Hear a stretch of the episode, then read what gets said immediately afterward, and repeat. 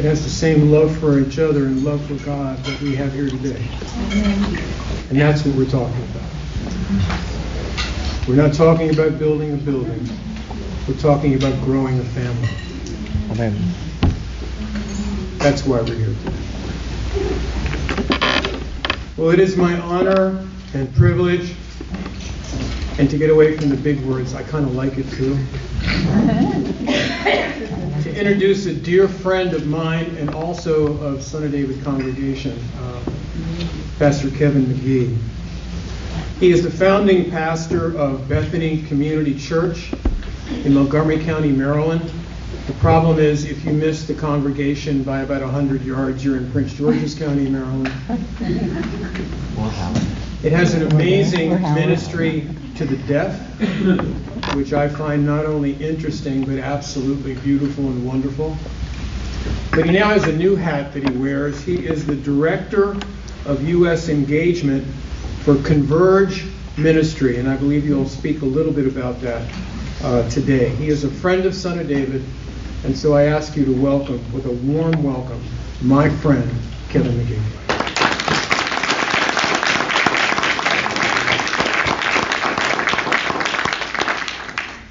You know, Dennis gets choked up every Sunday over a song, but usually it's Hail to the Redskins. Yeah.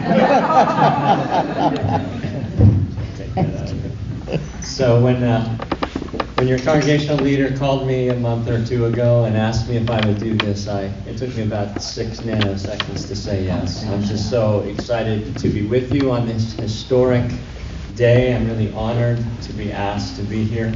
Um, my journey with Son of David actually goes way back longer than the vast majority of you. Um, I met Scott Brown about twenty-eight or twenty-nine years ago.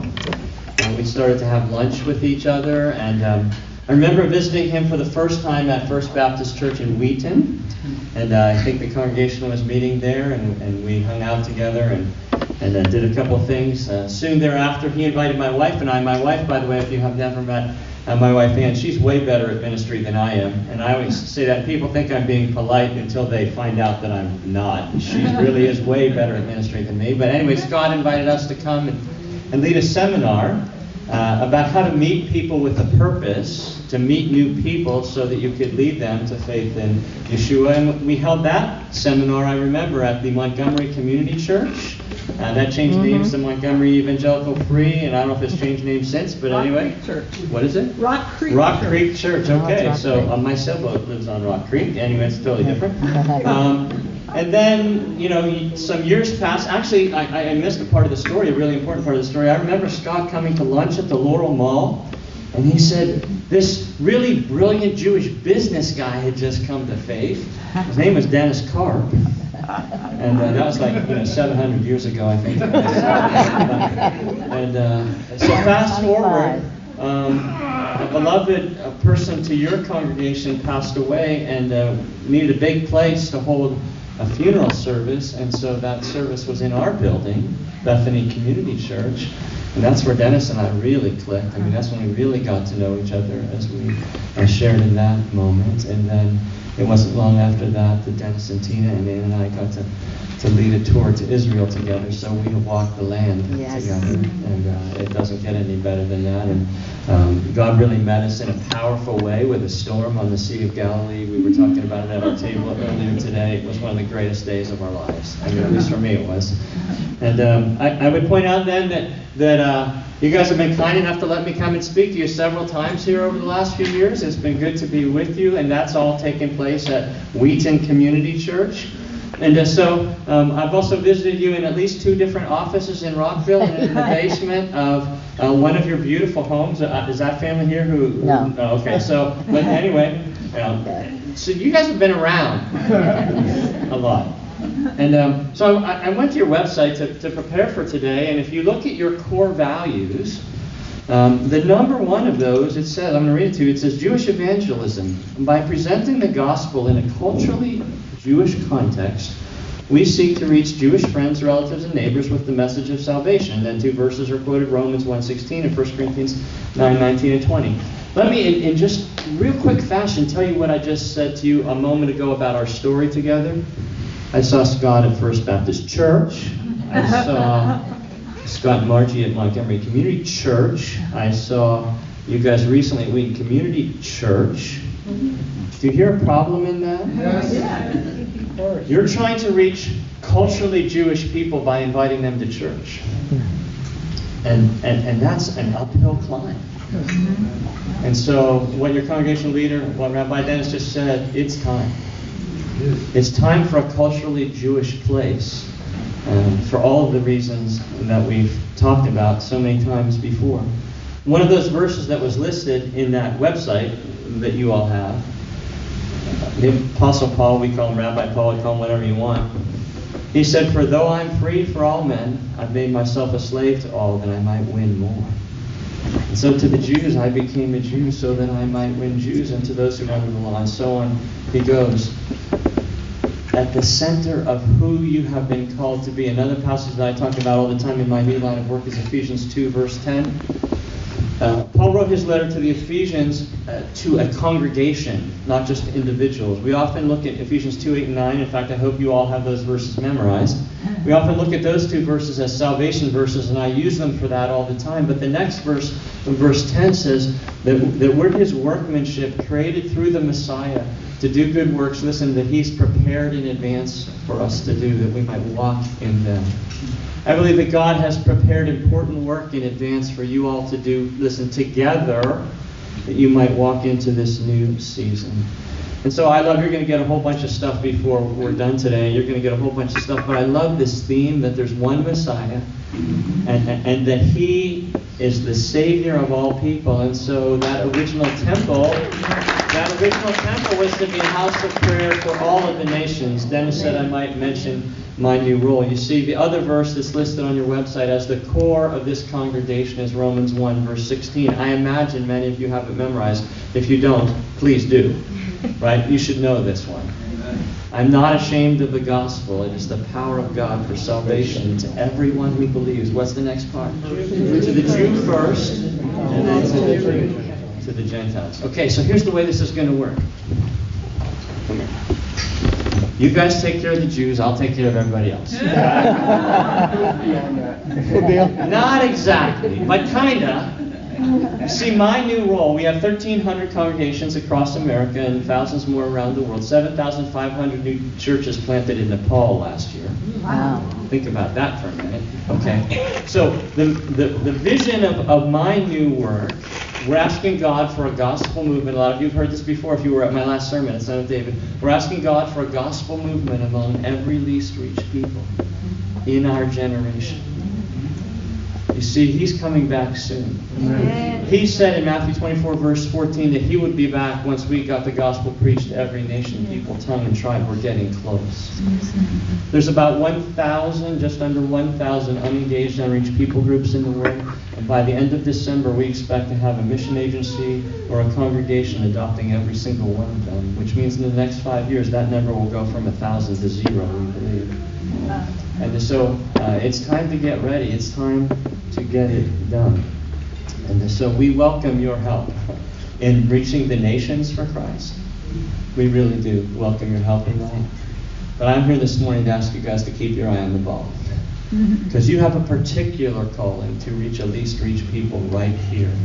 And that's the Jewish people of the National Capital area. So uh, at the end of my message today, I'm going to challenge you to give a lot more than you came into the room thinking you might give. Uh, because God will enable you to do that if you allow him to. Um, and I'm going to ask you to do that, not for yourselves, uh, but for the sake of those pre-believing Jewish people who are out there. My theme this morning is simply this, that the urgency of the gospel demands a generous, wholehearted response. Um, but since Dennis said I could have at least twenty minutes, I want to do something else first. I'm going to tell you what I think the King of the Universe is up to. I'm going to tell you three things that I think he's going to do in your congregation, that this is like the icing on the cake. These are great things that I think are going to happen in Son of David Congregation that are not actually the reason you're having this campaign. Okay, and so the first of those, Dennis said he doesn't like buildings all that much. Me too. Um, but you see, I think God wants to create, listen, a sacred space for your congregation and those that the Messiah will draw to himself. Dennis already alluded to this, how, how God is an architect. I mean, a lot of times we skip over those passages where he gives all the details of the tabernacle and all the details of the temple. Um, but God has always been in the business of creating sacred spaces for his people. Now, his people then mess it up, and we'll talk about that in a minute. But um, a, a Jewish cultural context, I think, kind of demands a sacred space. Think about the tabernacle. When we were in Israel the last time, we, we got to go to Shiloh, where the tabernacle rested for, for generations. It was a powerful moment. And then there was the temple in all of its various iterations. Um, uh, even to this day around the world, you find not only modern synagogues, but ancient ones. You find Jewish cemeteries that have been there for generations. And when the enemy of our soul begins to raise up anti-Semitism, what often happens? Those sacred places are destroyed. I just read in the news this week how they took an ancient Jewish cemetery and turned it into a soccer field in Eastern Europe. And where? Eastern Europe. Eastern Europe. The psalmist wrote about going up to the temple. Send forth your light and your truth. This is Psalm forty-three. Let them guide me. Let them listen. Bring me to your holy mountain, to the place where you dwell.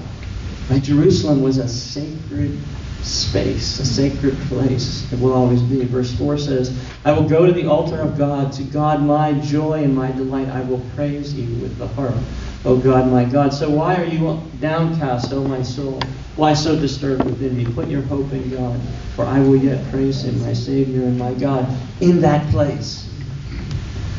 You know, in churches we call the big room in a church, what do you call that room? Sanctuary. Sanctuary. Son of David, it's time to make a sanctuary. It's time to build a sanctuary.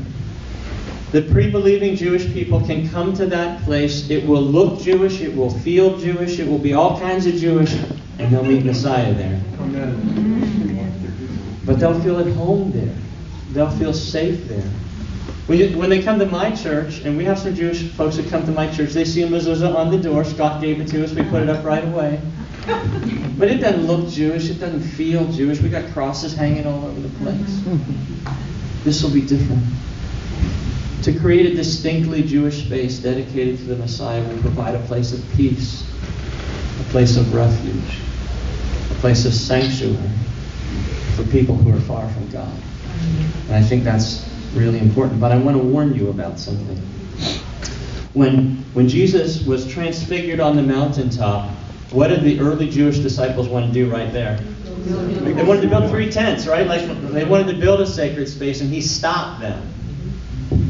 Because as, as Dennis has already said, this actually isn't about the building. Here's the warning I want to give you. I had put some PowerPoint together, we decided not to use it.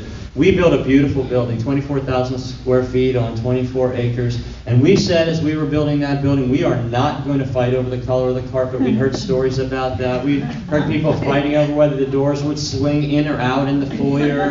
You know, we were not going to fight over those things. So we ended up fighting over the color of the columns in the sanctuary. Should they be black or should they be white? Almost split the church. I want to tell you, friends, the reason I think Dennis asked me is because we screwed this up so bad that we want to like give you our lessons. We'll take it. I want to tell you, from the bottom of my heart, do not let that happen. That's right. So here's what I'm asking you. Uh, over time, your leaders will appoint some kind of a committee to design the aesthetics of the building. I don't care if they paint it in Ravens colors or whatever. I would care. I'm a Steelers fan, just so you know. Um, I don't care whether you wish it was pink and it's green. I don't care if it's pastel or whatever. Look, they're going to create a distinctly Jewish place. And it might not be exactly the way you would have created this distinctly Jewish place. But I, I uh, implore you, uh, support their decisions. Just fight more for your unity than your preference. It's so important. Take it from one who could show you his scars. We lost a third of our people a few years after we built our building. So hear me today. God is calling you to create a sacred refuge we won't be a refuge if you're fighting with each other mm-hmm. over what kind of chairs you should have, or what kind of carpet or lighting or sound system or any of that nonsense. Those things just don't matter that much. Mm-hmm. Okay, so God's going to help you mm-hmm. to create a sacred space. And as you go on that journey of creating that sacred space, the second thing I want to tell you is I think He can help you to create deeper community so that your love for each other will shine all the more brightly. You see, your faith is going to be tested through the course of this journey.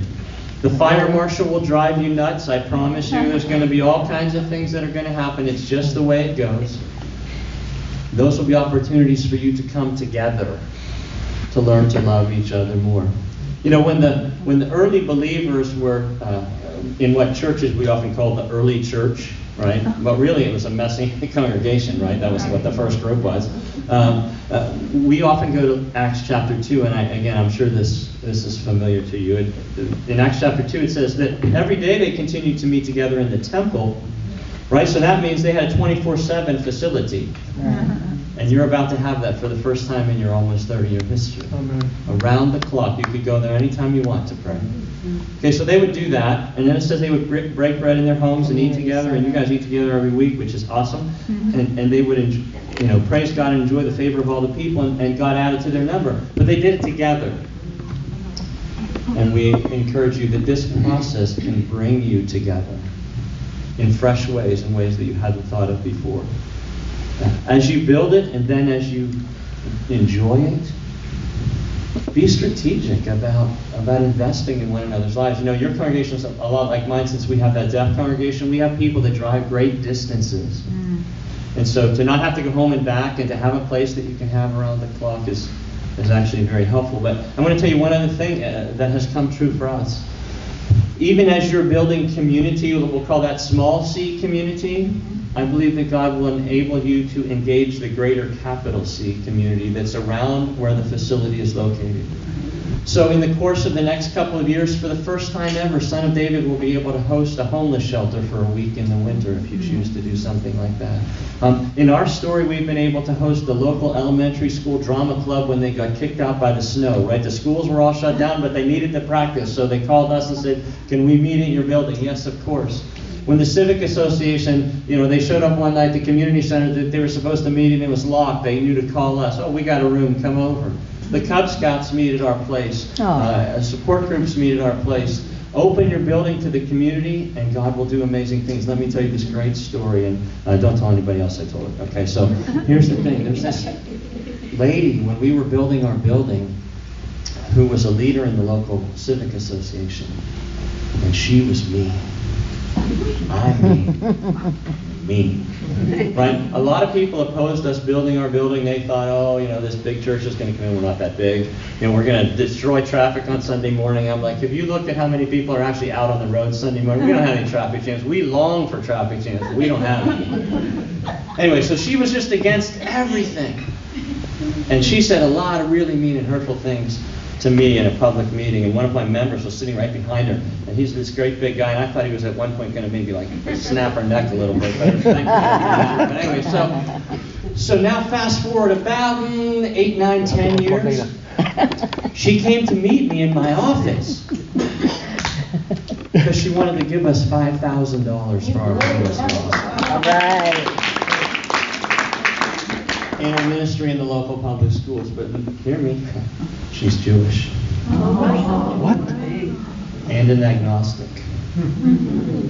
And she said, Kevin, I'd come to your church if I wasn't an agnostic. As you engage and build your community, as you love well, it will reverberate in a very lonely place. People are lonely here. Mm-hmm. People don't have community here. They don't know their neighbors. As you begin to open your new facility to your neighbors, as the Cub Scouts come by, whoever it is, and you just watch for those opportunities, and God will give you opportunity that right now you can't even imagine. I never dreamed that this lady would become a friend, but she's a friend now. And, uh, and and we're obviously praying for her salvation. Okay, one last little really good thing that I think God's about to do. I think God's about to create in Son of David Congregation a culture of generosity that will keep your hearts soft and your lives in a place of blessing. You see, in this moment and then in the next six weeks, your faith is going to be tested and stretched and ultimately strengthened. And let me give you a newsflash. God doesn't need your money. This isn't about your money, right? I mean, if God wanted to, he could just have the building appear tomorrow. He spoke the universe into being. He gave us twenty-four acres for free. We for years said, look, God doesn't need our money. He owns the cattle on a thousand hills. We just feel like the land was returned to its rightful owner. That's right. That's right. God doesn't need your money, but he wants your heart. Amen. And he wants all of it. And so many of the scriptures talk about this. Jesus talked about it all the time. In Exodus, the people's hearts that had become hardened were turned back to God when they built the tabernacle, to the point in Exodus thirty-six where Moses had to give an order to restrain the people from bringing any more. Dennis is prepared to do that. Once you exceed all of the goals, he'll tell you to stop. I don't think so. But that can ha- I mean, that could happen if you give all of your hearts to the one who's given, given everything for you. Uh, Dennis had that good joke. It's an old one about tithe if you love Jesus. That comes from Malachi chapter three. It's a very interesting passage. You know, preachers love it because it, you know, improves the bottom line, but but it, it's really not about the bottom line at all, is it? Because God didn't need their money. He was mad that they were forsaking their marriages. He was mad that they were forsaking their, their duties to him, but mostly he was mad that they had turned their hearts from him. And so what God's up to here is inviting you to give your hearts in a fresh way, fully to him. That's a place of blessing. That's a place where you experience his goodness in new ways. And so Second Corinthians, Paul said, each one should do as he's purposed in his heart, not grudgingly or under compulsion, but God loves a cheerful giver. Those of you who rise to the challenge will discover that God's provision is amazing. At the end of the campaign, you'll be more generous of spirit. Yes, you'll have given money, but your faith will be deeper. You'll be stronger in the face of the storms that inevitably come. And here's what I think is the greatest thing. Your love for each other, and I'm talking about in your families and in this family, will be deeper too. I don't have time to do the exegesis today, but Jesus talked a lot about this. He talked about your eye as the lamp sort of of generosity, and there's a lot of stuff that if we had time today I'd talk about it with you. But but if, if you allow your heart to be moved by this thing, this campaign, towards generosity, you will love better. Who doesn't want to do that? Okay, so, well, that's really good background. I have one more thing to say to you. You see, there's three wonderful benefits that I've just laid out for you. Sacred space, deeper community, greater love. But that's not why you should build this building. Can I take you back to where we started? Son of David is uniquely called to present the gospel in a culturally Jewish context. We seek to reach Jewish friends and relatives and neighbors with the message of salvation. I'm going to ask you to rewrite that. I'm going to ask you to aim even higher. From the vision statement that I've come to love, I'm going to ask you to change yours to sound something like this. We're asking God for a gospel movement among the Jewish people in America and around the world. What if it started here? What if revival among the Jewish people started right here in a place where there's so many of them? Okay, I know New York City has more, but come on, we're, we're, we're, we got a lot. For the first time in history, well, in two thousand years, more than half of all Jewish people have returned to the land. But most of the rest are here.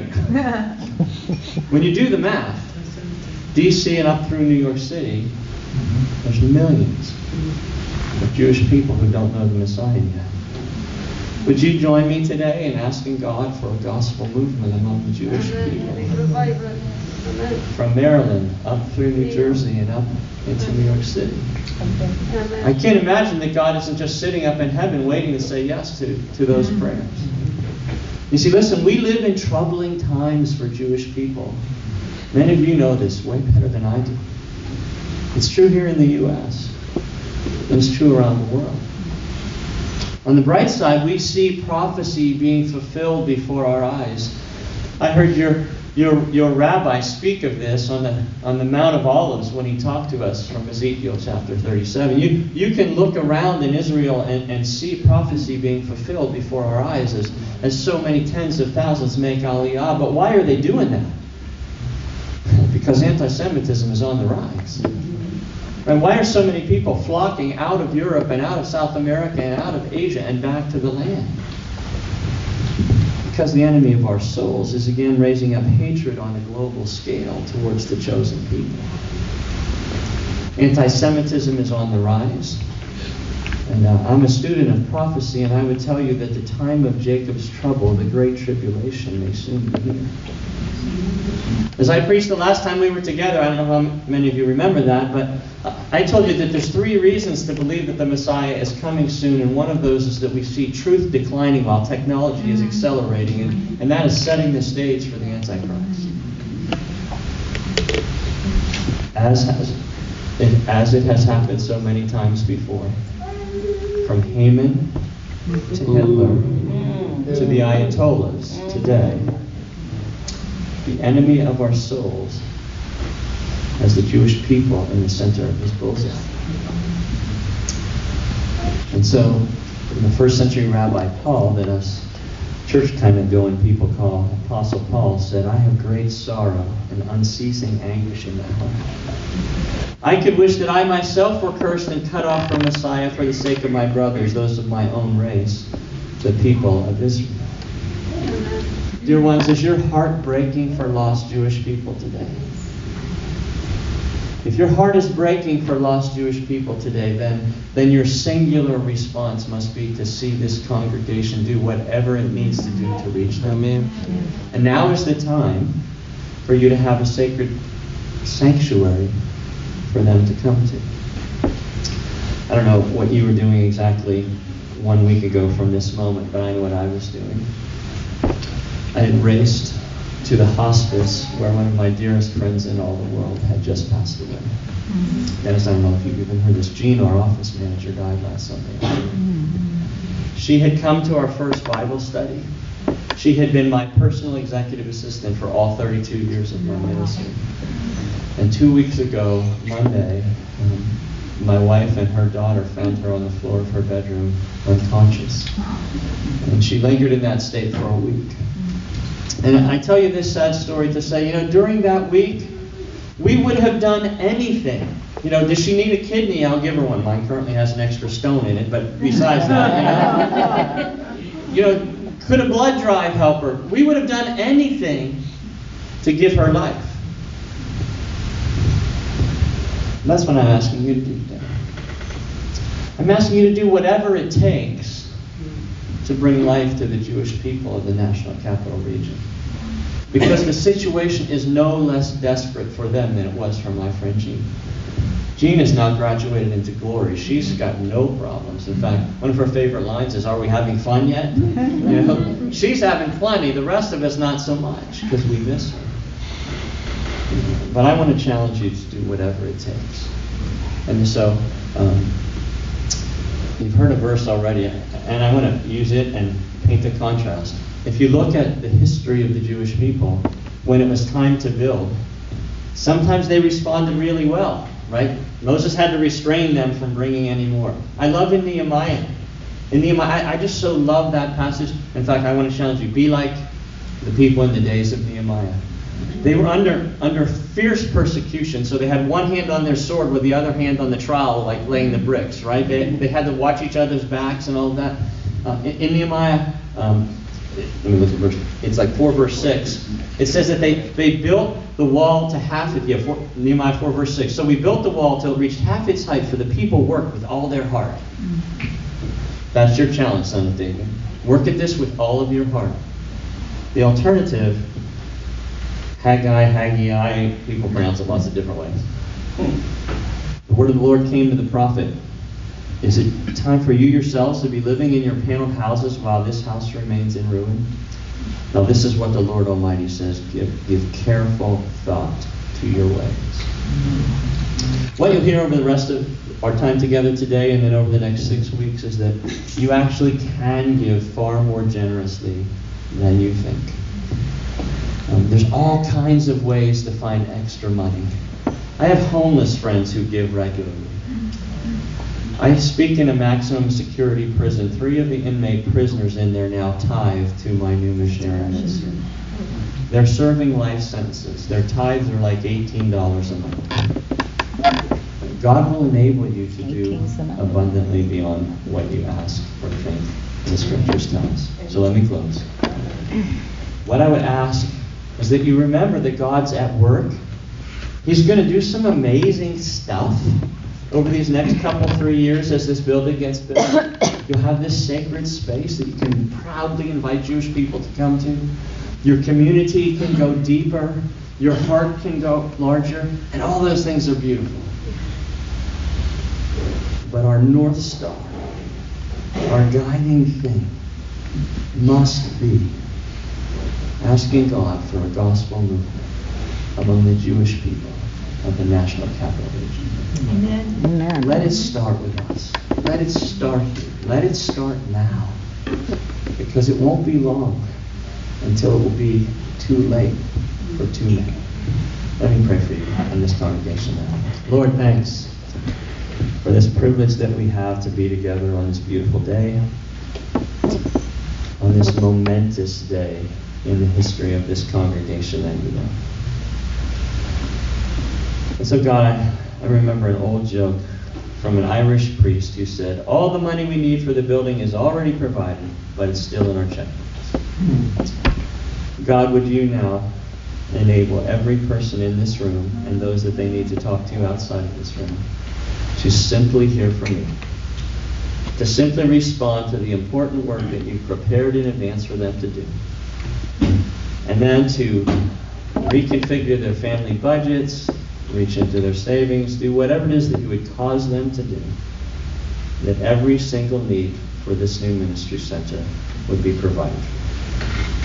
And God, I would even pray that you would provide in surprising, unusual ways so that everyone in the room will know that that money came from you. I think of my friend, the Jewish agnostic hostile neighbor, who gave us five thousand dollars for homeless people.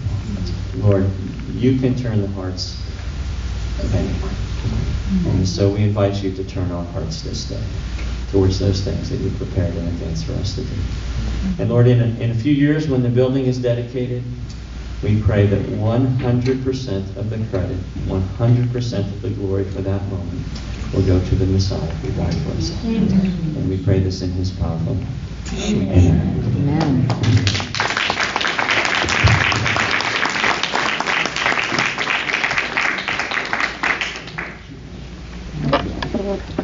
And so we have a couple of uh, video um, testimonies we'd like to present to you. The lights are going to be dimmed, and we're going to get the microphone over near the less powerful speakers of the economy projector that Son of David owns. Um, and please enjoy these testimonies. Lens cover. The lens cover? It was a piece of paper. Economy. Yeah.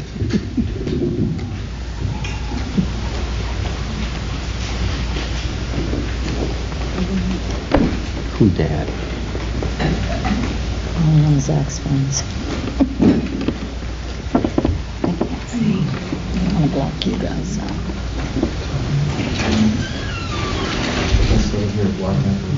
Let's stay here blocking. Yeah.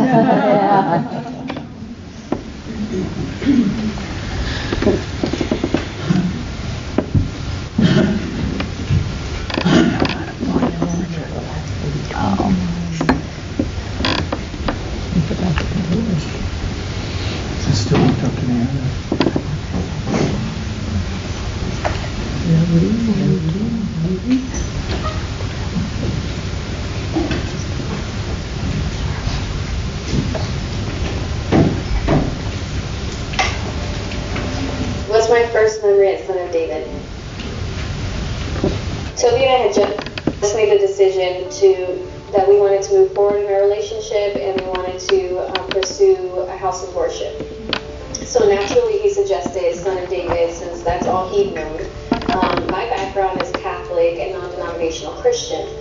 So I don't know what to expect, and I walk in, and I remember seeing people dancing, and I thought, what is happening? And people coming up to me and welcoming me, and I felt this warmth, even though I felt extremely out of place at first.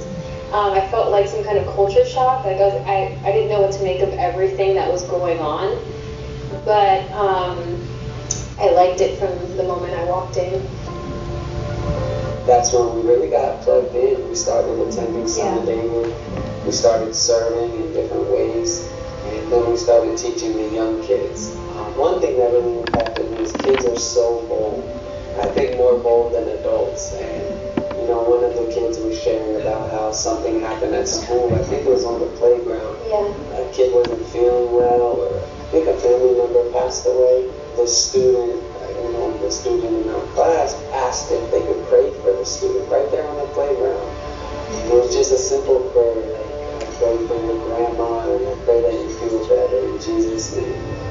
And now the student said, I feel better already. Yeah, it's amazing to get a peek into the mind of a child, yeah. of their innocence and how they make sense of um, biblical things in their mind in a way that they can understand and in a way that they can explain it to each other. Because we were talking about the parashah portion, and I was like, can anyone explain it to me? And he was so excited to like, so then the bad guys, and God exploded them. The devil had to go down yeah. on earth. And, and the, you know, besides all the gory details, he was pretty accurate in the, in the sequence of events. So that was really funny and sweet.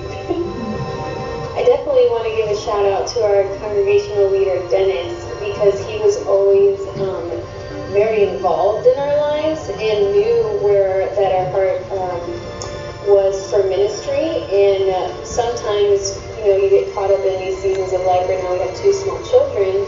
And I specifically remember Dennis, he wrote us and he said, I'm inviting myself over to your house. Um, and it was like a Thursday, and he came.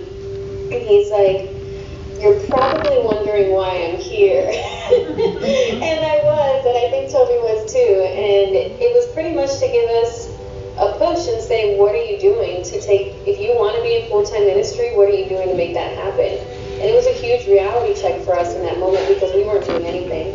And it really caused us to be more active. And that's where Toby's enrolled in um, his first graduate class.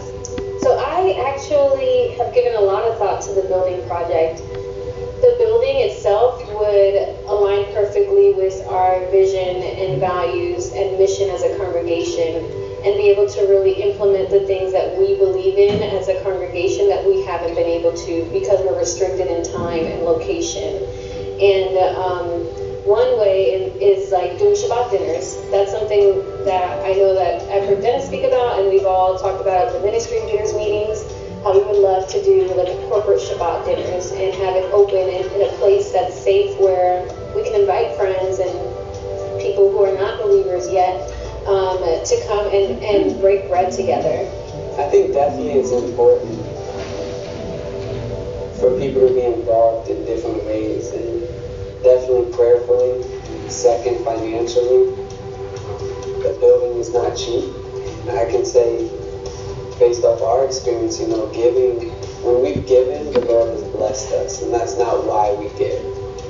But I can say that there was a time where, you know, money was definitely tight, but we saw the importance of giving to our local congregation. And it was one, one month where we had enough to pay for the mortgage, and we were like, man, it's going to be tough to, to give. Like, if we give, it's like, give our tithes, it's going to be tough. But we definitely wanted to walk by faith, and so we, we gave our tithe first. And within a couple of days, I just got a phone call from someone saying they needed help moving, if I could help them move some stuff in their house. And I went and helped them, and they paid me some money, and it was exactly enough to cover what we needed for our needs to pay for that month. And that was was definitely one of those moments in my walk with the Lord that was such a faith builder to show that, you know, He's in control, He knows our needs, and just there's blessing in giving. So definitely prayerfully consider partnering with somebody, contributing spiritually and financially to the building. Support the building! Son of David Messiah Congregation has been sharing the love of the Lord in the Washington, D C metro area for over twenty-five years. Our new property is situated on Norbeck Road with easy access to the I C C and sits right next door to Leisure World and a huge brand new neighborhood. As we raise the funds to break ground on our new building, we ask that you prayerfully consider donating to this project so we can continue to live out the calling that the Lord has for us in the Silver Spring and wider Washington, D C metro area.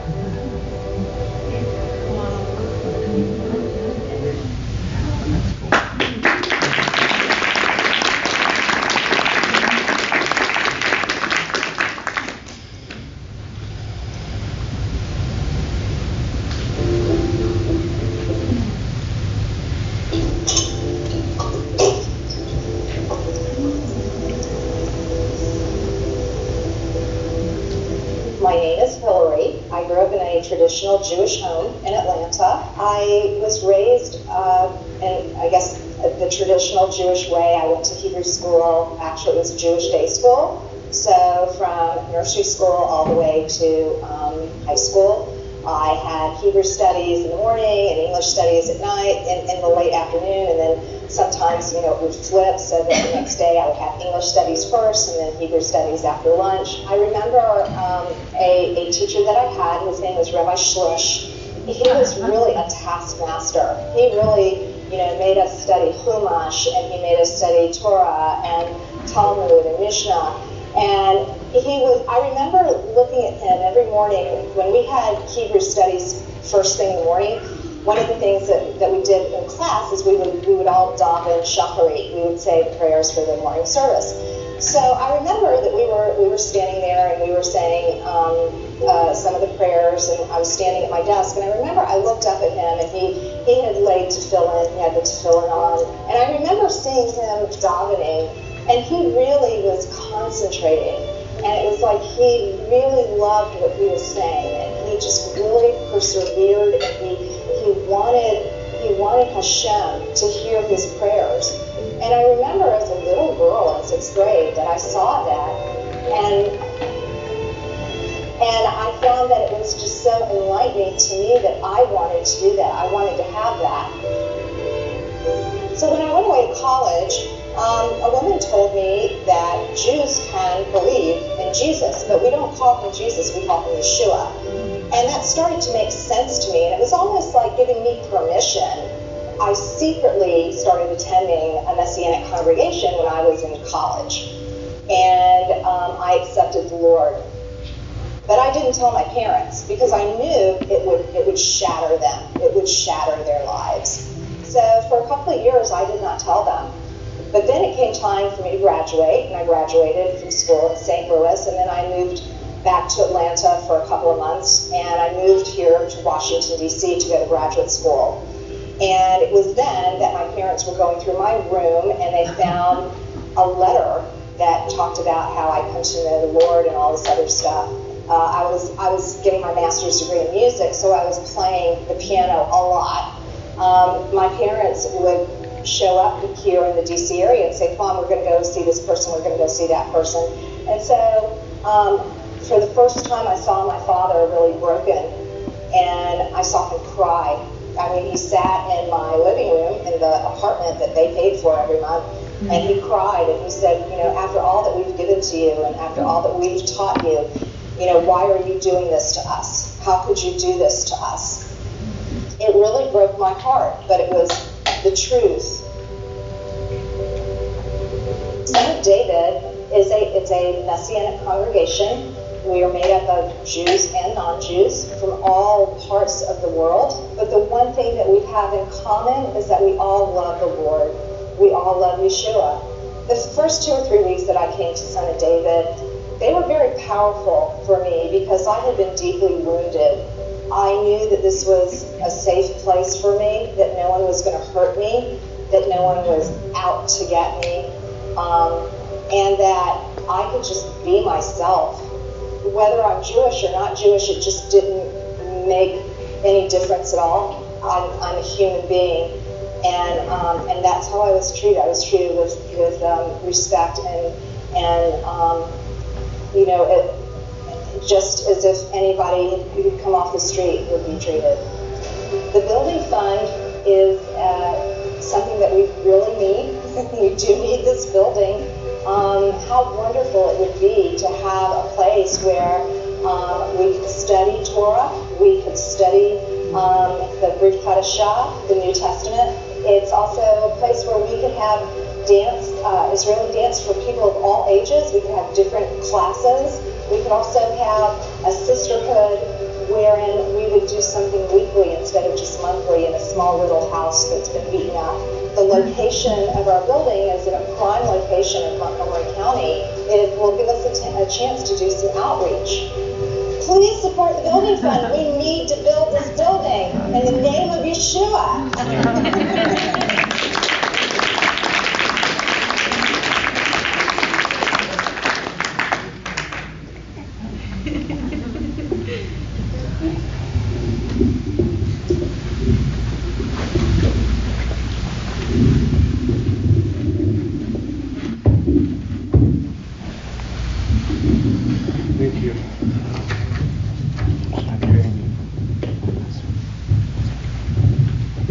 I'm not the best in doing things that Dana's really good at doing. I'm into brick and mortar, so let's build this place.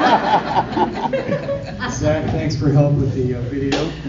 And uh, while we can't thank Toby and Natalie, uh, they're up in New York. Would you please thank Hillary? Uh, yeah.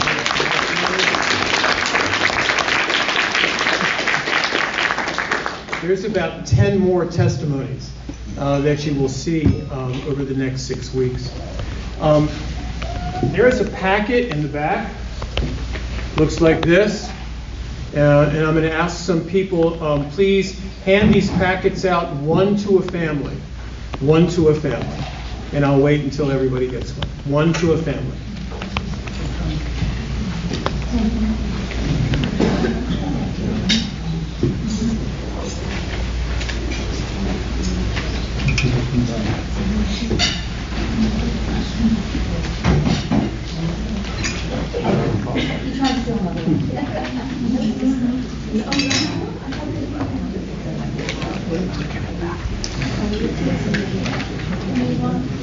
I'm not going to say wait till everybody gets Thanks, one because I know that's impossible. But we will go over some of the things in this packet together.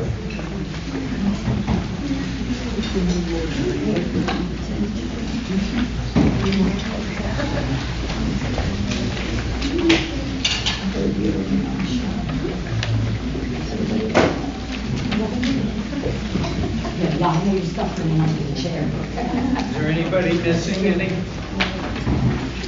Does each household have a packet? Does each household have a packet? Oh, those are different. Tina, not those yet, please. Oh, I already got these. Too late. Sorry. Hold them. Don't look at them. See, here I am trying to be helpful. I'd like you to take out this piece first. You can see our theme, one in Messiah, building a house of prayer for all nations. Uh, Kevin, I appreciate your words about all nations, but you understand how significant this is for Son of David Congregation. Okay, I want you, everybody to stop looking at this for a minute. If you were born in North America, raise your hand. Put it down. Was born in Hawaii. If you were born in South America, raise your hand. If you were born in Africa, raise your hand. If you were born in the Middle East, raise your hand. That's twice. If you were born somewhere else in the world, raise your hand. Apparently, Nabil's been born more than once. We are, in fact, a congregation of all nations, and our desire is to build a house of prayer for all nations. If you please open it up. The inside cover is just my letter to you regarding this building campaign. I'm just going to read you the uh, first sentence and the last paragraph. You can read the rest at your leisure. Will you join me? Will you join me? Will you join me in my house as we commit, as stewards of God's grace, to give sacrificially of our time, skills, and treasures from what our Master has provided in order to accomplish this good work? The next page talks a little bit about our past and our present. Uh, I was reminded uh, that Son of David has now met at six different church facilities. That's not to mention the hotel room that it started as twenty-eight years ago as a Bible study. And I remind you again of the four R's, which are our purpose in God's mission. Our purpose is to proclaim Messiah Yeshua in such a way as to reach the Jewish people of Montgomery County and beyond, raise up reproducing, fully functioning disciples, replicate small groups of caring, committed believers, relay a messianic vision to the next generation, and the one that got added this morning, to be the starting point of a gospel movement among the unreached people group called the Jewish people, starting right here in the capital D C region. Amen? Amen. Amen. It's a little bit here about our need, why this stewardship effort now. Uh, we've talked about this uh, before. Turn to the next page, please. I invite you at your leisure to read some of the testimonies that are here on this page, but I would like to read to you the one that is immediately below where it says Testimonies of Transformed Lives. This is from the testimony of Scott and Margie Brown, who were the founding leaders of Son of David Congregation. Apart from marriage and parenting, nothing has launched our family towards spiritual maturity more powerfully than our involvement with S O D C. For nearly two decades, we had the unspeakable privilege of growing alongside fellow believers who loved us, prayed for us, challenged us, and sharpened us. We will treasure those years for the rest of our lives. And again, you'll hear more testimonies over the next six weeks. The next page is called Onward. Forgetting what lies behind and reaching forward to what lies ahead, I press on toward the goal for the prize of the upward call of God in Messiah Yeshua. What's our vision? Overall, we desire to plant permanent roots for Son of David Congregation so that we can better minister to our current attenders and also to those who will come to a new facility without limitations presented by rented meeting space. Studies show that when a congregation goes from rented space to a building of their own, their numbers increased by some thirty percent in just the first few years. What about our worship center? A sanctuary that is user-friendly to guests, especially Jewish seekers, can go a long way toward making for a place where hearing the Word of God and the good news of Messiah are enhanced. And since we do not have to worry about scheduling space, we can even begin to have a Friday night Arab Shabbat service that will serve those who find it difficult to go, go to services on a Saturday morning. What about children's ministry? Well, for those of you who have children and or serve in the children's ministry, you know how important it is to have clean, open, and inviting classrooms for our young ones. Ministering to our kids is a vital part of who we are and what we do. Did you know that most believers make a decision for Messiah before their eighteenth birthday? We are to teach them diligently the Word of God and the love of the Lord. Also, our youth, our teens, deserve to have their own special space. It needs to be both up-to-date and relevant to the world they find themselves in. A room of their own will make them feel even more a part of what we do and who we are. They are, after all, our future. And finally, just think of the opportunities for ministry that will present themselves when we have the use of our own building seven days a week. Seven days a week. The possibilities are endless, such as a once-a-month movie night for the neighborhood, a midweek adult Bible study, an early morning prayer meeting once each week, a midday mom's Bible study with childcare. Are you getting excited yet? Yes. All this and more is possible, and all for His glory. But let's talk about the financial goals of this campaign. Yeshua said, "For which of you intending to build a tower does not sit down first and count the cost, whether he has enough to finish it?" The goal of this campaign is to raise money so that we can truly plant roots and grow a building of our own. We can then better reach, teach, and send more people with the good news. We believe that a kingdom need has a kingdom provision, and that God will provide for his will to be done. Determining a congregation's building budget requires only four or fewer numbers. One, the money the congregation has that can be applied to the building program. Two, the money the congregation is able and willing to borrow. Three, the money it may realize from the sale of assets, such as land or buildings. And four, the money it can raise between now and the end of construction. Between now and the end of construction. In our case, we have no land or building to sell. So our budget is found by adding only three numbers together. First, we have on hand available for a building program a quarter of a million dollars. That's a good start. Amen? Yeah. Amen. We also hope to have safe indebtedness via a secured first mortgage to the tune of a million dollars. That is a mortgage that we can afford when we rent space to a Sunday church. Boy, wouldn't that be a switch, huh? Yeah. Instead of us renting space from a church, we have a church rent space from us. Yeah. And then finally, we hope to have three-year proceeds from the capital campaign totaling one million dollars. Now, I'll explain a little bit about where that one million dollars comes from in just a moment. But I want to remind you again of the Michael Card concert that is coming on December fifteenth, Saturday night at the Rockville High School. This concert is in an auditorium that will hold seven hundred people. It is both an evangelistic outreach as well as a benefit concert. It will be advertised on W A V A. It will be advertised on Shine F M to reach the Baltimore and Howard and Prince George's County networks. And as well, there will be some short spots on W F A X. Yours truly may even be interviewed by Don Crow on W A V A. So when you leave today, just touch my coattail so that you can say you know me. We hope to raise anywhere from one hundred thousand dollars to two hundred fifty thousand dollars just from that concert.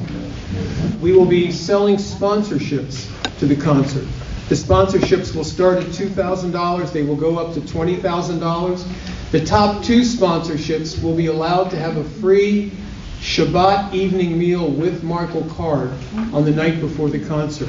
There will be advertising benefits. There will be mentions from the bema, the concert stage, as to the people who are there who are advertising sponsors. So please, if you know anybody who owns a business or would like to sponsor this event, please see me. We'll have all the sponsorship levels and the, um, uh, the perks for each sponsorship ready uh, very soon. And as far as the uses of the funds, we wanted you to know exactly what they go for. four hundred thousand dollars goes towards site work, utilities, and parking. By the way, all of these plans have not only been drawn up,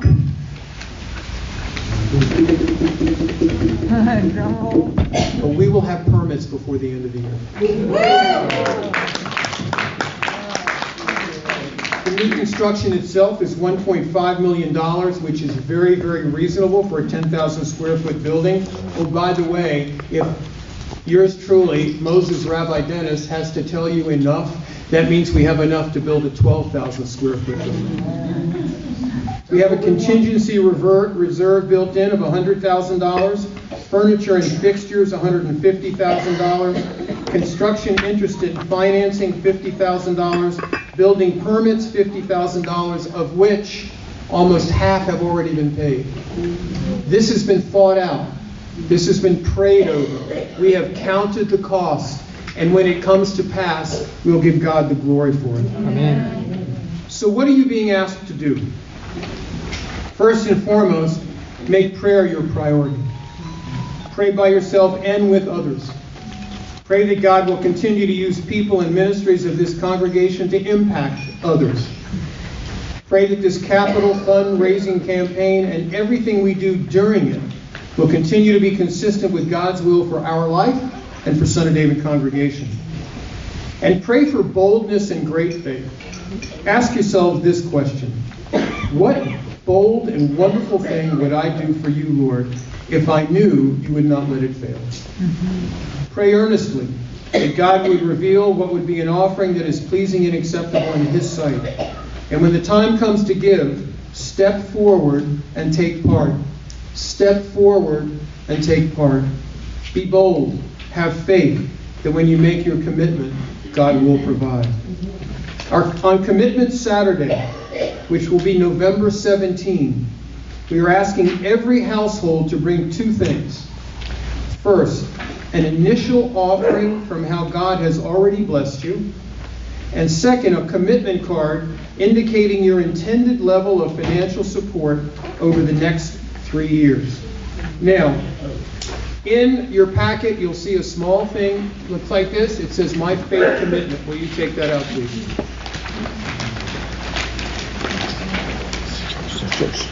And please look at this side, the one with the logo on it. Second Corinthians nine, seven, and eight. Each man should give what he has decided in his heart to give, not reluctantly or under compulsion, for God loves a cheerful giver. And God is able to make all grace abound to you, so that in all things, at all times, having all that you need, you will abound in every good work. This, by the way, is a schedule that will show you exactly what your pledge will amount to. Suppose you pledge an extra ten dollars a week. Well, that turns into five hundred twenty dollars annually, or one thousand five hundred sixty dollars over the three years that this pledge goes for. Suppose you can afford to pledge an additional one hundred dollars a week. That turns into fifteen thousand dollars plus dollars. And who knows, there may be one or two here who can afford to pledge one thousand dollars a week. That's one hundred fifty-six thousand dollars. This can be done. And this card will be turned in, filled out by every household, and on the back you can see how it looks. Knowing that God can do more than we imagine, in faith, I, we intend to give One in Messiah campaign over and above my or our regular offerings. And now it talks about giving accordingly the initial sacrificial gift. That's the first line. And then either weekly, monthly, annually, or other, how much you're willing to give over a three-year period. Or you may have an asset that you would like to give. That is, is uh, um, acceptable as well. We will collect these cards on Saturday, November seventeenth. I would ask that you keep this card by your bedside and pray over your commitment each and every day until November seventeenth.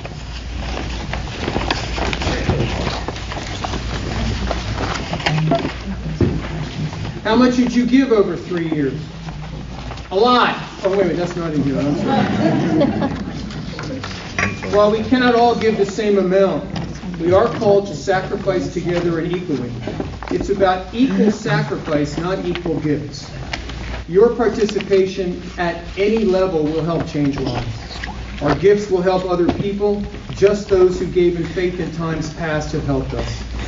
All gifts are welcome, regardless of size, recognizing that for some, a smaller gift may represent a portion of their income that is equal to a much larger gift by another.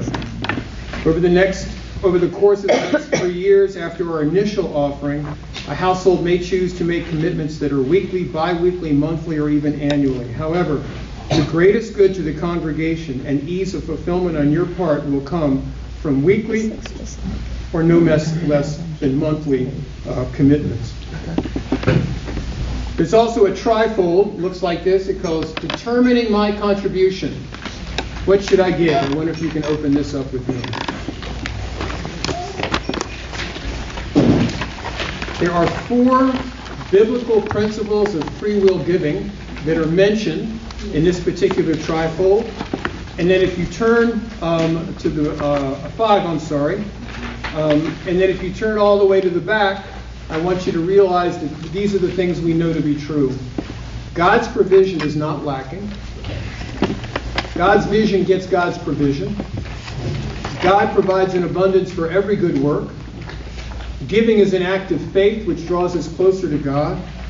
God's abundance is manifested through the proper stewardship of his people. And finally, we need to seek God's will for giving that will be pleasing and acceptable to him. You'll also find another trifold. It's called How to Make Your Pledge Commitment, the Gift Profile Guide. I just want to point out a couple things here. Number one, on the inside in the center column, these are verses to read and to pray about uh, regarding giving. All the way on the right, it says the giving period, October two thousand eighteen through October two thousand twenty-one. We have three different goals.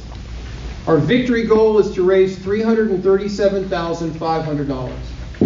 That is about one and a half times our annual budget. But there's a challenge goal, and that's what we're asking you to reach. The victory goal is what all the consultants say we should reach. The challenge goal is what sacrificial giving can reach, and that's five hundred sixty-two thousand five hundred dollars. And then there's a praise goal of seven hundred fifty thousand dollars. Also, I want you to look all the way on the back. Increasing your giving through sacrifice. I'm sure you've all heard this, so I'm going to tell you again. Giving up just one fast food meal per week for a family of four saves well over twenty dollars per week, or more than one thousand forty dollars per year. How many of you go out to fast food once a week? Starbucks. Oh, you're not being true. Starbucks. Come on. More than one. Starbucks. That's. More than once. Yes. So here's a suggestion. I want you to yes, I do. Make an envelope, and on the envelope, I want you to put Capital Fund, Son of David Congregation. And every time you think of going to McDonald's or Wendy's or Popeyes or wherever, instead of going and spending that twenty or thirty dollars, I want you to immediately take twenty or thirty dollars and put it in that envelope. Starbucks. Starbucks. Putting off buying a new car would save a great deal of money. Giving up one weekend getaway per year could easily free up five hundred dollars or more per year. If you don't go anywhere. Instead of going out for lunch for work, bring a bag lunch twice a week or more. This could easily save over fifteen dollars a week, more than seven hundred eighty dollars a year. Studies indicate that the average American goes to the movies five times a year at an average cost of nearly fifteen dollars with snacks. For a family of four, giving up movies would free up three hundred dollars per year. Here's a good one for those of us who are looking to keep our figures beauteous. Skip the candy bar and soda at the gas station. And save two hundred seventy-five dollars a week for over one hundred forty-three dollars a year. Trim your cable or satellite T V package. And lastly, the average household grocery bill for a family of four is between seven hundred seventy dollars and nine hundred fifty dollars per month. Clip those coupons and shop those sales that trim ten percent out of the budget and save over one thousand dollars per year. Implementing just one half of these lifestyle sacrifices would free over four hundred dollars a month for the kingdom without any impact on your household budget. Please turn to the back page of the handout. I guarantee you the sanctuary is going to look prettier than this. Instead of that plain wooden door, imagine a beautiful, ornate ark that would make any Jewish person feel at home. The believer's life is not a game of high-stakes poker. There are times, however, when God calls us to look at our lives, to look at our friends and neighbors in light of eternity, and ask ourselves a question: am I all in? Yeshua's words and message were crystal clear. clear. For where your treasure is, that is where your heart is also. In this season of testing our hearts, there are questions that we each must ask and answer. Do I believe that children matter? Do I believe that my friends, neighbors, and coworkers matter? Do people matter enough for me to partner with God as we seek to fulfill His mission and His calling upon the congregation of which I am a part? Am I willing to examine my life, my lifestyle, and offer back to Him what He has provided? Is my treasure more valuable than fulfilling His mission and making an eternal difference in the lives of the people I care about? Am I all in? There's one other thing in that packet that I want to show you, and that is a bookmark for your Bibles. We went spared no expense in laminating these so that you can use them for something I'm about to introduce. And if you could please pass out thirty-six day devotional booklets.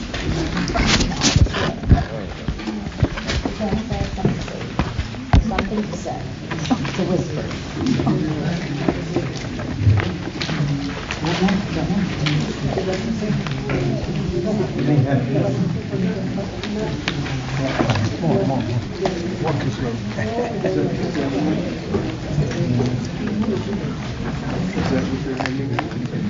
Yes. Yeah, I, I handed them out to you. I do want to let you know while these are being passed out that the accounting team, our treasurer, and our bookkeeping software is set up so that anything is, that is given to the building fund will not be used for anything other than the building. Say that again. Period. The monies that are given for the initial sacrificial offering, as well as the three-year pledges, they're accounted for specifically and separately, and they will not be used for anything other than the building of this messianic sanctuary for God's glory. That's very important. I want you to know that the money that you are going to be giving is protected and specifically designated to build a building and a house of prayer for all nations. This capital campaign is not just a campaign about raising money, it's also a campaign about doing biblical study. And what you have in front of you is a six-week devotional that's called Giving That Pleases God. Giving That Pleases God. The devotional starts today. What? He said? Yes. The devotional starts today. And so I want you to turn to page two. It says week one, days one to six, where it all comes from. Week one, days one to six, where it all comes from. This is a six-week, six days a week devotional study, which begins today when you go home. You didn't think I'd give you work, did you? Sunday, Monday, Tuesday, Wednesday, Thursday, Friday. Each day is an opportunity to delve into God's Word about what He says about sacrificial giving and giving that pleases Him. The six weeks all have different topics. Week one is called Where It All Comes From. Week two, thought I had it here. That's all right. Meaning of Stewardship. Meaning of Stewardship. And so on and so forth. And so as you go through these devotional studies day by day, and I'm really asking you to make the first sacrificial commitment, and that is that you will go through these devotionals day by day. On the Saturday after the first week, I'll be presenting a message on that week's topic so that you can relive in your mind what you have studied and looked over. I can share it from the bima with my um, perspective. And then after the Oneg Shabbat, Charlie and I will be leading a congregational interactive Bible study in the sanctuary to discuss both the week's devotionals and that Saturday's message. Does that make sense to everybody? Yes. Yes. Yes. What time is that going to be? Right after? No, not right after. After Oneg. After the Oneg Shabbat is when the uh, so congregational Bible study would be. This is in place of the men's and the Bible's Bible studies that we've normally done, which will probably start at one thirty, okay, which is the normal time. ten thirty services. twelve thirty, all right. I'm sorry. ten thirty services. What time? ten thirty services. That's when the little hand is halfway between the ten and eleven, and the big hand points down at the six. ten thirty services. If we aim for ten fifteen, then most of us will manage to be there by ten thirty. Our Oneg Shabbat, as usual, is at twelve thirty, and then um, at one thirty we'll have the congregational Bible study. This will be a study that will impact your lives. Because it's not just about giving money. It's about giving of yourselves. Amen. It's about what we call financial stewardship. Does that sound familiar? I stole it from your congregation. Financial stewardship. Stewarding what God has given you to use for His glory. I, I encourage you this morning, today, before you leave this beautiful country club, that you commit not to me or to Charlie or Joseph or to the congregation, but you commit to God that you will go through these devotions each day. Now, some of you may say, but you know what? Sometimes I'm just too busy to go through devotions. Mm-hmm. To which I say, you're not too busy. As a matter of fact, your busy life demands that you spend time in the Scriptures. And this is a scripted way to do it. We've given you the roadmap. You don't have to invent it all your own. There will be no opening the Bible and going, okay, Lord, what do you want me to study today? Which some people consider spiritual, I consider lazy. This is a guided study in giving that pleases God. Most importantly, it will benefit each and every one of us that go through it. I can't wait to go through the first week a second time, as I've already gone through it once, because it's going to be a joy to prepare the message for you on Saturday morning, and then at the Congregational Bible Study at one thirty to hear your reactions to the study with things that I didn't even think about. This will be for the next six weeks, ending on Saturday, November the seventeenth. And on Saturday, November the seventeenth, we will collect the commitment cards uh, as I showed you a little bit earlier. Again, there is an initial commitment, how much you can sacrificially give right then and there, whether it's one hundred dollars, one thousand dollars, or ten thousand dollars, that's between you and the Lord. And then there's another section of how much you pledge to give over the next three years over and above the tithe that you're currently giving. I will tell you that Tina and I have already talked about it, and at a minimum, we're going to be giving one hundred dollars per month over and above the tithe that we're already giving. That's three thousand six hundred dollars toward that goal. And I ask all of you, each household, to pray sincerely about doing that uh, as well.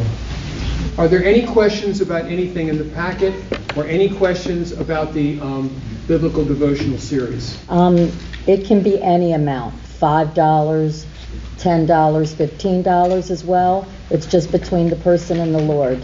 Between the person and the Lord. As we said before, five dollars to one person may be a lot more than one thousand dollars to another. Right. God can multiply it. Okay. Any questions? I have a lot. Yes. Uh, how about sponsorship? Um, is that included in how much you give per year? Is that over and beyond? I guess it's between a person and the Lord. And how can we find out? Uh, are you going to? Do you mean the sponsorship it? for the concert? Yeah. That's separate from this giving campaign. Mm-hmm. It's part of the overall campaign to raise money. But the sponsorship is separate. We'll have special sponsorship sign-up forms. We'll have levels of sponsorship and all of that. And that should be done within the next two weeks at the very latest. Okay? There's a lot of people to thank, um, not just for this morning, uh, but for everything that's gone on Uh, with this campaign, and I'm going to try to remember everybody, and if I don't, uh, please remind me. Um, Have everybody and this is in no p- particular order. I'd like to thank Irene, where are you? Who has helped edit.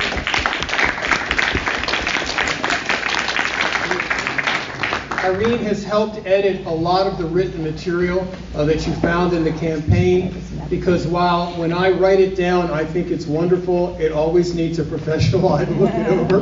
So thank you very much for the time you spent.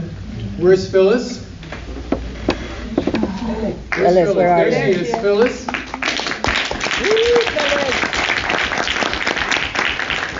you know that this capital campaign has already been prayed for by over ten people? And not just once. and that those ten people have a schedule of prayer for the rest of the campaign. And did you know that I am going to ask you all, if you are physically able, to fast and pray tomorrow to begin this campaign on your own? So Phyllis, thank you. And of course, where's my N C? She filled in for Phyllis while Phyllis was away doing um, work in uh, in Ghana. No, in uh, in Africa. Okay. So my N C, thank you very much. Raise your hand. Um, he's not here today, but his better half is here. So Kristen, raise your hand on behalf of Dan. Dan was the one who put together those wonderful testimonies, who filmed all the other testimonies. He was also in the balloon where the camera was when it pulled away from him. Yeah. You all are very gullible. So I want to thank Dan as well. Please let him know uh, that we thank him. Um, Hillary, where's Hillary? Right there.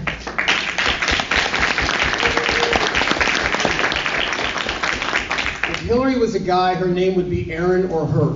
Not H E R, but H U R. Yeah. Okay. Um, she has stepped up to the plate uh, when the person who was overseeing the campaign left the congregation about six or so weeks ago. Um, she has taken up so much of the slack. Um, she has been the person who constantly sends me emails, don't forget, don't forget, don't forget, to which she says, I'm sorry to remind you, and then I respond, please keep reminding me. So Hillary, thank you very much.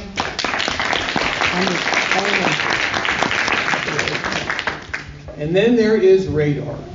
Does everybody know who Radar is? Yay! Stand up, Judy. Please.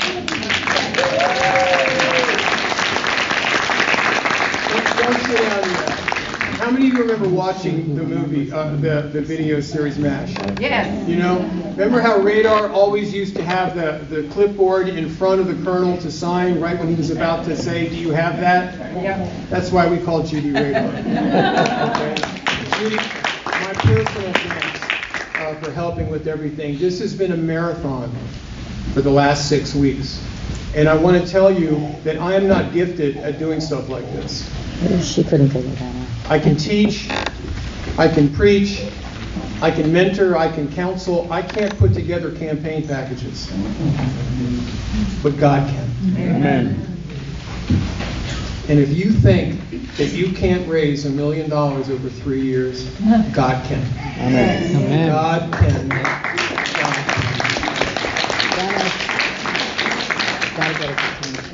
And so we've gone over the six-week plan. Have I forgotten anybody? Amen. Dana, I'm so sorry. Amen. I'm so sorry. I take you for I take you for granted. That's the problem.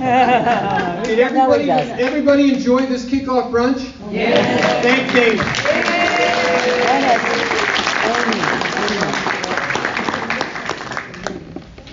Yes. And and Carmen, I, I hate to say this, but we now have another songbird in our car. Amy, where are you? Now, while, while I'm talking about Amy, and, and then I talked a little bit about Hillary, and Kevin mentioned spiritual warfare. If you don't think there's been spiritual warfare against this congregation over the last couple months, then your eyes are closed, the blinds are shut, and you haven't turned the lights on. We have an elder's wife who has been struck. Uh-huh. We have both other elders who have been struck with medical ailments. And just this past week, Hillary came down with bronchitis. Mm-hmm. And Amy, I don't know if you know about this, two nights ago was in the emergency room for vertigo that prevented her from even driving. Mm-hmm. But God is bigger than all of that. Amen.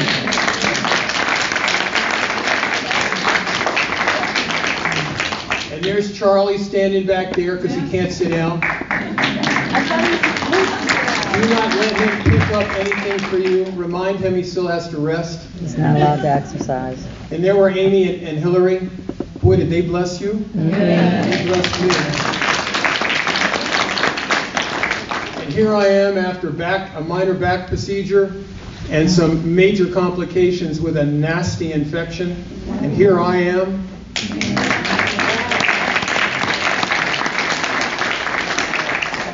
And the air conditioning went out at the congregation, and the ceiling dripped from the rain.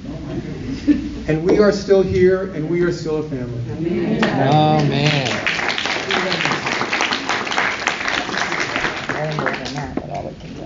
And let's not forget our dear sister Janet, who has been struck also with yes. a lot of spiritual uh, battles.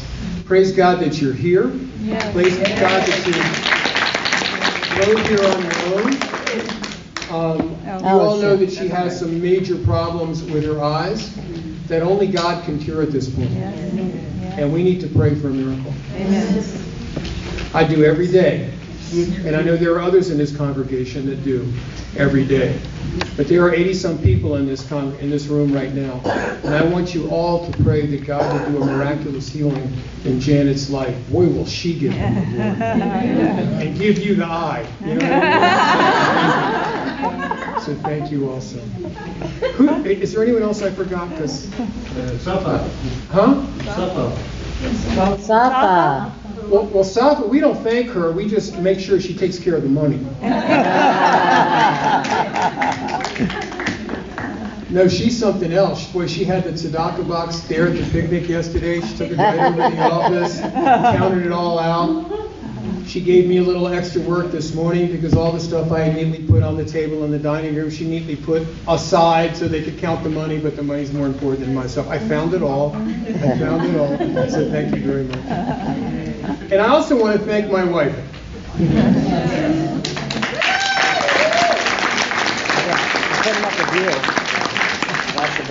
Just for putting up with me. I don't mean that.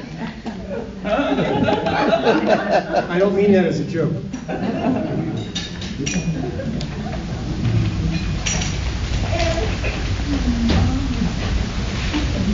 This has been an incredibly stressful six weeks for me. Incredibly stressful. I've lacked sleep. I've gotten depressed at least two times each week. I've wondered why God was doing this to all my friends. I started eating too much as a medication for my depression. I'm tired. I'm worn out. And I can get a little nasty, can't I? Just a little.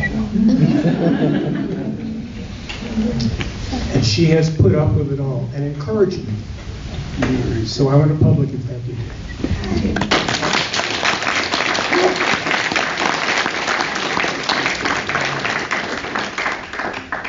You know, the last thing on the agenda is call to action. I think we've already had that. After this morning, the Lord has not put a vision in your heart as to why the timing is right now for us to enter into this project for His glory, and there's really nothing more that we can say. If you're tired of attending baked kimchi,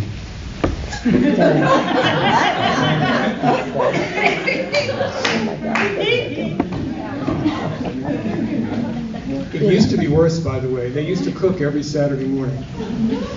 And instead of the waft of bagels and lox and cream cheese coming to the front door, the waft of kimchi would come to the front door. They've been very good to us. They are very good to us. But if you're tired tired of seeing Rastafari and Yeshua on the wall when we walk in, if you're tired of bathrooms that no matter how hard you clean them, never look clean or smell clean.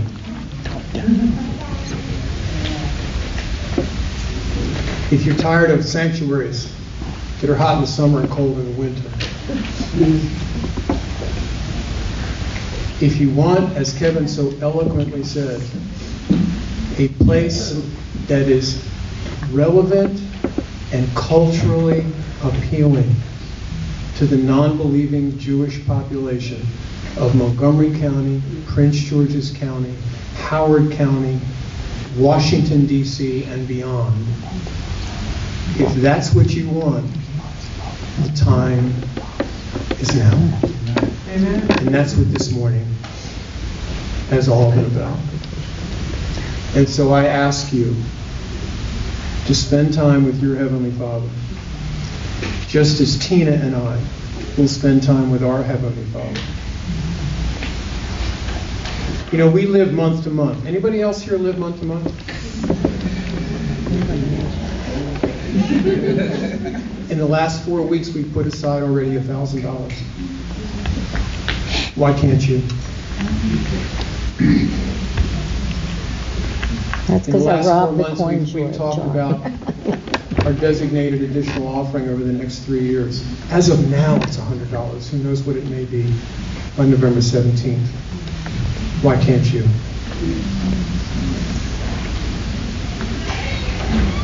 And if you know other people who share your burden for the Jewish people, invite them to be a part too. Let them be a part of bringing God's glory through Son of David to unsaved Jewish people and others. For the gospel is the power of God to salvation for everyone who believes, to the Jew first and also the Gentile. By the way, it doesn't say for the Jew first and then to the Gentile.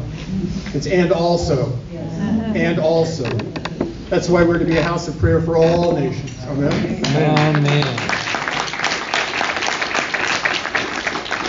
So um, I'm about to fulfill one of two promises. The first one that I didn't fulfill. We didn't start at eleven o'clock. We started at eleven ten. Yeah. But I promised we'd finish at two. It's two o'clock. Yeah. So would you stand as I close the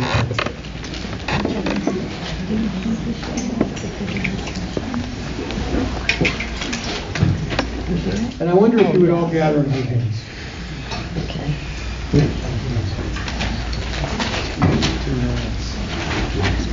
I don't know if you've ever taken the time to notice, but when we say Avinu Malkeinu, it's our Father mm-hmm. and our King. Jewish prayer is never individualistic. It's always communal. Mm-hmm. Our Father, our King, who art in heaven, hallowed be your name. Your kingdom come. Your will be done on earth and in Son of David Congregation as it is in heaven. Give us this day our daily bread. Forgive us our trespasses as we forgive those who trespass against us. And lead us not into temptation, but deliver us and protect us from the evil one. For yours is the power and the kingdom and the glory forever and ever. Amen. Amen. Drive safely, and thank you for coming. Uh, Janice, do you have enough of these for the people that are here? Like, you know, because of